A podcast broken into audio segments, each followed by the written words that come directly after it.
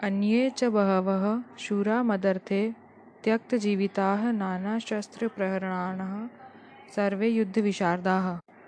अन्ये च बहवः शूरा मदर्थे त्यक्तजीविताः, मैंने अभी तक अपनी सेना के जितने शूरवीरों के नाम लिए हैं, उनके अतिरिक्त भी हमारी सेना में बहाइक शल्य, भगद्रथ, जयद्रथ आदि बहुत से शूरवीर महारथी हैं, जो मेरे लिए भलाई के लिए मेरी ओर से लड़ने के लिए अपनी इच्छा, जीने की इच्छा त्याग करके यहाँ आए हैं। वे मेरी विजय के लिए मर भले ही जाएँ, परंतु युद्ध से हटेंगे नहीं। उनकी मैं आपके सामने क्या कृतज्ञता प्रकट करूँ? नाना शस्त्र प्रहरणाः, सर्वे युद्ध विशारदा। ये सभी लोग हाथ में रखकर प्रहार करने वाले तलवार, गधा, त्रिशूल आदि नाना प्रकार के शस्त्रों की कला में निपुण हैं। और हाथ से फेंककर प्रहार करने वाले बाण, तोमर, शक्ति आदि अस्त्रों की कला में भी निपुण हैं। युद्ध कैसे करना चाहिए? किस तरह से, किस पैंतरे से और किस युक्ति से युद्ध करना चाहिए? सेना को किस तरह खड़ी करनी चाहिए? आदि युद्ध की कलाओं में भी ये बड़े निपुण और कुशल है। दुर्योधन की बातें सुनकर, जब द्रोणाचार्य कुछ भी नहीं बोले, तब अपनी चालाकी न चल सकने में दुर्योधन के मन में क्या विचार आता है? इसको संजय आगे के श्लोक में कहते हैं। अपर्याप्ततं तदस्माकं बलं भीष्मभिरक्षितं, पर्याप्तं त्विदमेतेषां बलं भीमाभिरक्षितम्। अधर्म, अन्याय के कारण दुर्योधन के मन में भय होने से वह अपनी सेना के विषय में सोचता है कि हमारी सेना बड़ी होने पर भी, अर्थात पांडवों की अपेक्षा चार अक्षोहिणी अधिक होने पर भी, पांडवों पर विजय प्राप्त करने में असमर्थ ही है। कारण कि हमारी सेना में मतभेद है, उसमें इतनी एकता, संगठन, निर्भयता, निसंकोचता नहीं है, जितनी कि पांडवों की सेना में है। हमारी सेना के मुख्य संरक्षक पितामह भीष्म उभय पक्षपाती है, अर्थात उनके भीतर कौरव और पांडव दोनों सेनाओं का पक्ष है। वे कृष्ण के बड़े भक्त हैं। उनके हृदय में युधिष्ठिर का बड़ा आदर है। अर्जुन पर भी उनका बड़ा स्नेह है। इसीलिए वे हमारे पक्ष में रहते हुए भी भीतर से पांडवों का भला चाहते हैं। वे ही भीष्म हमारी सेना के मुख्य सेनापति हैं। ऐसी दशा में हमारी सेना पांडवों के मुकाबले में कैसे समर्थ हो सकती है? नहीं हो सकती। पर्याप्तम द्विदमेतेषाम बलम भीमाभिरक्षितम। परंतु यह जो पांडवों की सेना है, यह हमारे पर विजय करने में समर्थ है, कारण कि इनकी सेना में मतभेद नहीं है। प्रत्युत सभी एक मत होकर संगठित है। इनकी सेना का संरक्षण बलवान भीमसेन है, जो कि बचपन से ही मेरे को हराता आया है। यह अकेला ही मेरे सहित सौ भाइयों को मारने की प्रतिज्ञा कर चुका है, अर्थात यह हमारा नाश करने पर तुला हुआ है। इसका शरीर वज्र के समान मज़बूत है। इसको मैंने जहर पिलाया था तो भी यह मरा नहीं। ऐसा यह भीमसेन पांडवों की सेना का संरक्षक है, इसीलिए यह सेना वास्तव में समर्थ है, पूर्ण है। यहाँ एक शंका हो सकती है कि दुर्योधन ने अपनी सेना के संरक्षक के लिए भीष्म जी का नाम लिया, जो कि सेनापति के पद के लिए पर नियुक्त हैं। परंतु पांडव सेना के संरक्षण के लिए भीमसेन का नाम लिया, जो कि सेनापति नहीं है। इसका समाधान यह है कि दुर्योधन इस समय सेनापतियों की बात नहीं सोच रहा है, किंतु दोनों सेनाओं की शक्ति के विषय में सोच रहा है कि किस सेना की शक्ति अधिक है।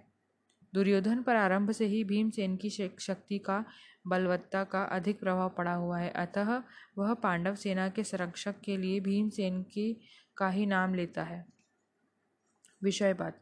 अर्जुन कौरव सेना को देखकर किसी के पास न जाकर हाथ में धनुष उठाते हैं। गीता, पहले अध्याय का बीसवा श्लोक। पर दुर्योधन पांडव सेना को देखकर द्रोणाचार्य के पास जाता है और उनसे पांडवों की व्यूह रचना युक्त सेना को देखने के लिए कहता है। इससे सिद्ध होता है कि दुर्योधन के हृदय में भय बैठा हुआ है। भीतर में भय होने पर भी वह चालाकी से द्रोणाचार्य को प्रसन्न करना चाहता है। उनको पांडवों के विरुद्ध उकसाना चाहता है, कारण कि दुर्योधन के हृदय में अधर्म है, अन्याय है, पाप है। अन्यायी पापी व्यक्ति कभी निर्भय और सुख शांति से नहीं रह सकता। यह नियम है, परंतु अर्जुन के भीतर धर्म है, न्याय है, इसीलिए अर्जुन के भीतर अपना स्वार्थ सिद्ध करने के लिए चालाकी नहीं है, भय नहीं है, किंतु उत्साह है, वीरता है। तभी तो वे वीरता में आकर सेना निरीक्षण करने के लिए भगवान को आज्ञा देते हैं कि हे अच्युत, दोनों सेनाओं के मध्य में मेरे रथ को खड़ा कर दीजिए। पहले अध्याय का इक्कीसवां श्लोक। इसका तात्पर्य है कि जिसके भीतर नाशवान, धन, संपत्ति आदि का आश्रय है, आदर है और जिसके भीतर अधर्म है, अन्याय है, दुर्भाव है, उसके भीतर वास्तविक बल नहीं होता। वह भीतर से खोखला होता है और वह कभी निर्भय नहीं होता, परंतु जिसके भीतर अपने धर्म का पालन है और भगवान का आश्रय है, वह कभी भयभीत नहीं होता। उसका बल सच्चा होता है, वह सदा निश्चिंत और निर्भय रहता है। अतः, अपना कल्याण चाहने वाले साधकों को अधर्म, अन्याय आदि का स्व, सर्वथा त्याग करके और एकमात्र भगवान का आश्रय लेकर भगवत प्रीत्यर्थ अपने धर्म का अनुष्ठान करना चाहिए। भौतिक संपत्ति को महत्व देकर और संयोग जन्य सुख के प्रलोभन में फंसकर कभी अधर्म का आश्रय नहीं लेना चाहिए, क्योंकि इन दो, इन दोनों से मनुष्य का कभी हित नहीं होता, प्रत्युत अहित ही होता है। परिशिष्ट भाव। अर्जुन ने अस्त्र शस्त्रों से सुसज्जित नारायणी सेना को छोड़कर निशस्त्र भगवान श्री कृष्ण को स्वीकार किया था। और दुर्योधन ने भगवान को छोड़कर उनकी नारायणी सेना को स्वीकार किया था। तात्पर्य है कि अर्जुन की दृष्टि भगवान पर थी और दुर्योधन की दृष्टि वैभव पर थी। जिसकी दृष्टि भगवान पर होती है, उसका हृदय बलवान होता है, क्योंकि भगवान का बल सच्चा है। परंतु जिसकी दृष्टि सांसारिक वैभव पर होती है, उसका हृदय कमज़ोर होता है, क्योंकि संसार का बल कच्चा है। अब दुर्योधन पितामह भीष्म को प्रसन्न करने के लिए अपनी सेना के सभी महारथियों से कहता है अयनेषु च सर्वेशु यथा भागमविस्थिताः भीष्मा भीष्ममेवाभिरक्षितन्तु भवन्तः सर्व एव ही। जिन जिन मोर्चों पर अपनी नियुक्ति कर दी गई है आप सभी योद्धा लोग उन्हीं मोर्चों पर दृढ़ता से, से स्थित रहें। सब तरफ़ से सब प्रकार से भीष्म जी की रक्षा करें। भीष्म जी की सब ओर से रक्षा करें। यह कहकर दुर्योधन भीष्म जी को भीतर से अपने पक्ष में लेना चाहता है।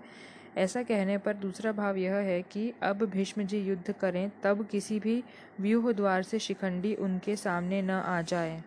इसका आप लोग ख्याल करें। अगर शिखंडी उनके सामने आ जाएगा तो भीष्म जी उस पर शास्त्र, अस्त्र नहीं चलाएँगे।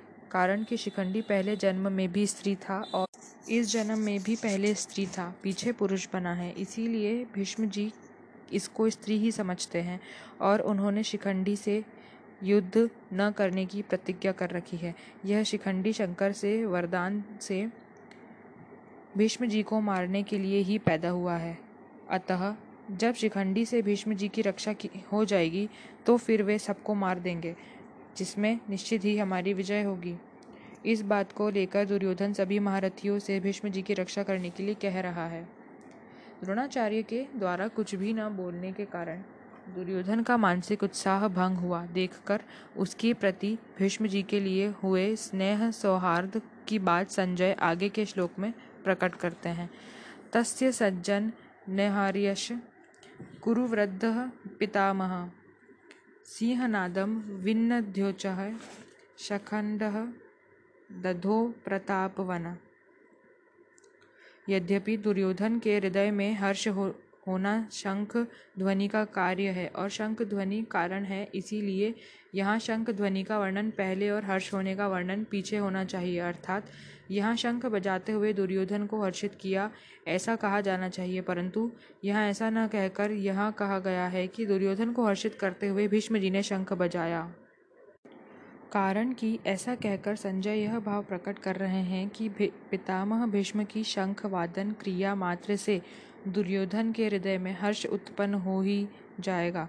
भीष्म जी ने के इस प्रभाव को द्योतन करने के लिए ही संजय आगे प्रतापवान विशेषण देते हैं। यद्यपि कुरुवंशियों में आयु की दृष्टि से भीष्म जी से भी अधिक वृद्ध बहालिक थे, जो कि भीष्म जी के पिता शांतनु के छोटे भाई थे। तथापि कुरुवंशियों में जितने बड़े बूढ़े थे, उन सब में भीष्म जी धर्म और ईश्वर को विशेषता से जानने वाले थे। अतः ज्ञान वृद्ध होने के कारण संजय भीष्म जी के लिए कुरुवृद्ध विशेषण देते हैं। प्रतापवान। भीष्म जी के त्याग का बड़ा प्रभाव था। वे कनक, कामिनी के त्यागी थे। अर्थात उन्होंने राज्य भी स्वीकार नहीं किया और विवाह भी नहीं किया। भीष्म जी अस्त्र शस्त्र को चलाने में बड़े निपुण थे और शास्त्र के भी बड़े जानकार थे। उनके इन दोनों गुणों का भी लोगों पर बड़ा प्रभाव था। काशी राज की कन्याओं को स्वयंवर से हरकर ला रहे थे। जब अकेले भीष्म अपने भाई विचित्र वीर्य के लिए काशी राज की कन्याओं को स्वयंवर से हरकर ला रहे थे तब वहाँ स्वयंवर के लिए इकट्ठे हुए सभी क्षत्रिय उन पर टूट पड़े। परंतु अकेले भीष्म जी ने ही उन सबको हरा दिया। जिनसे भीष्म अस्त्र शस्त्र की विद्या पढ़े थे, उन गुरु परशुराम जी के सामने भी उन्होंने अपनी हार स्वीकार नहीं की। इस प्रकार शस्त्र के विषय में उनका क्षत्रियों पर बड़ा प्रभाव था।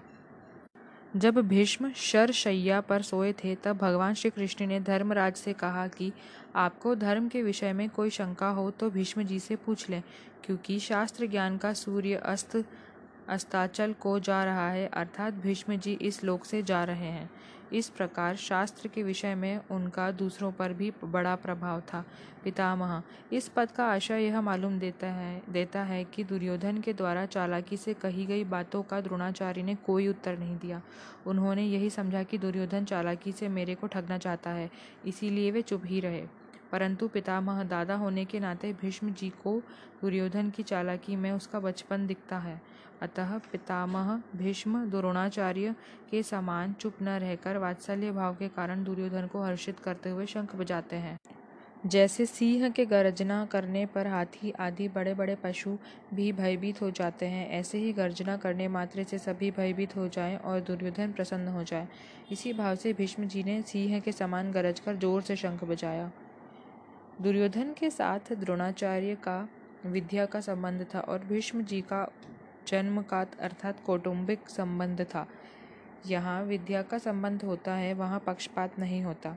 पर जहाँ कौटुंबिक संबंध होता है, वहाँ स्नेहवश पक्षपात हो जाता है।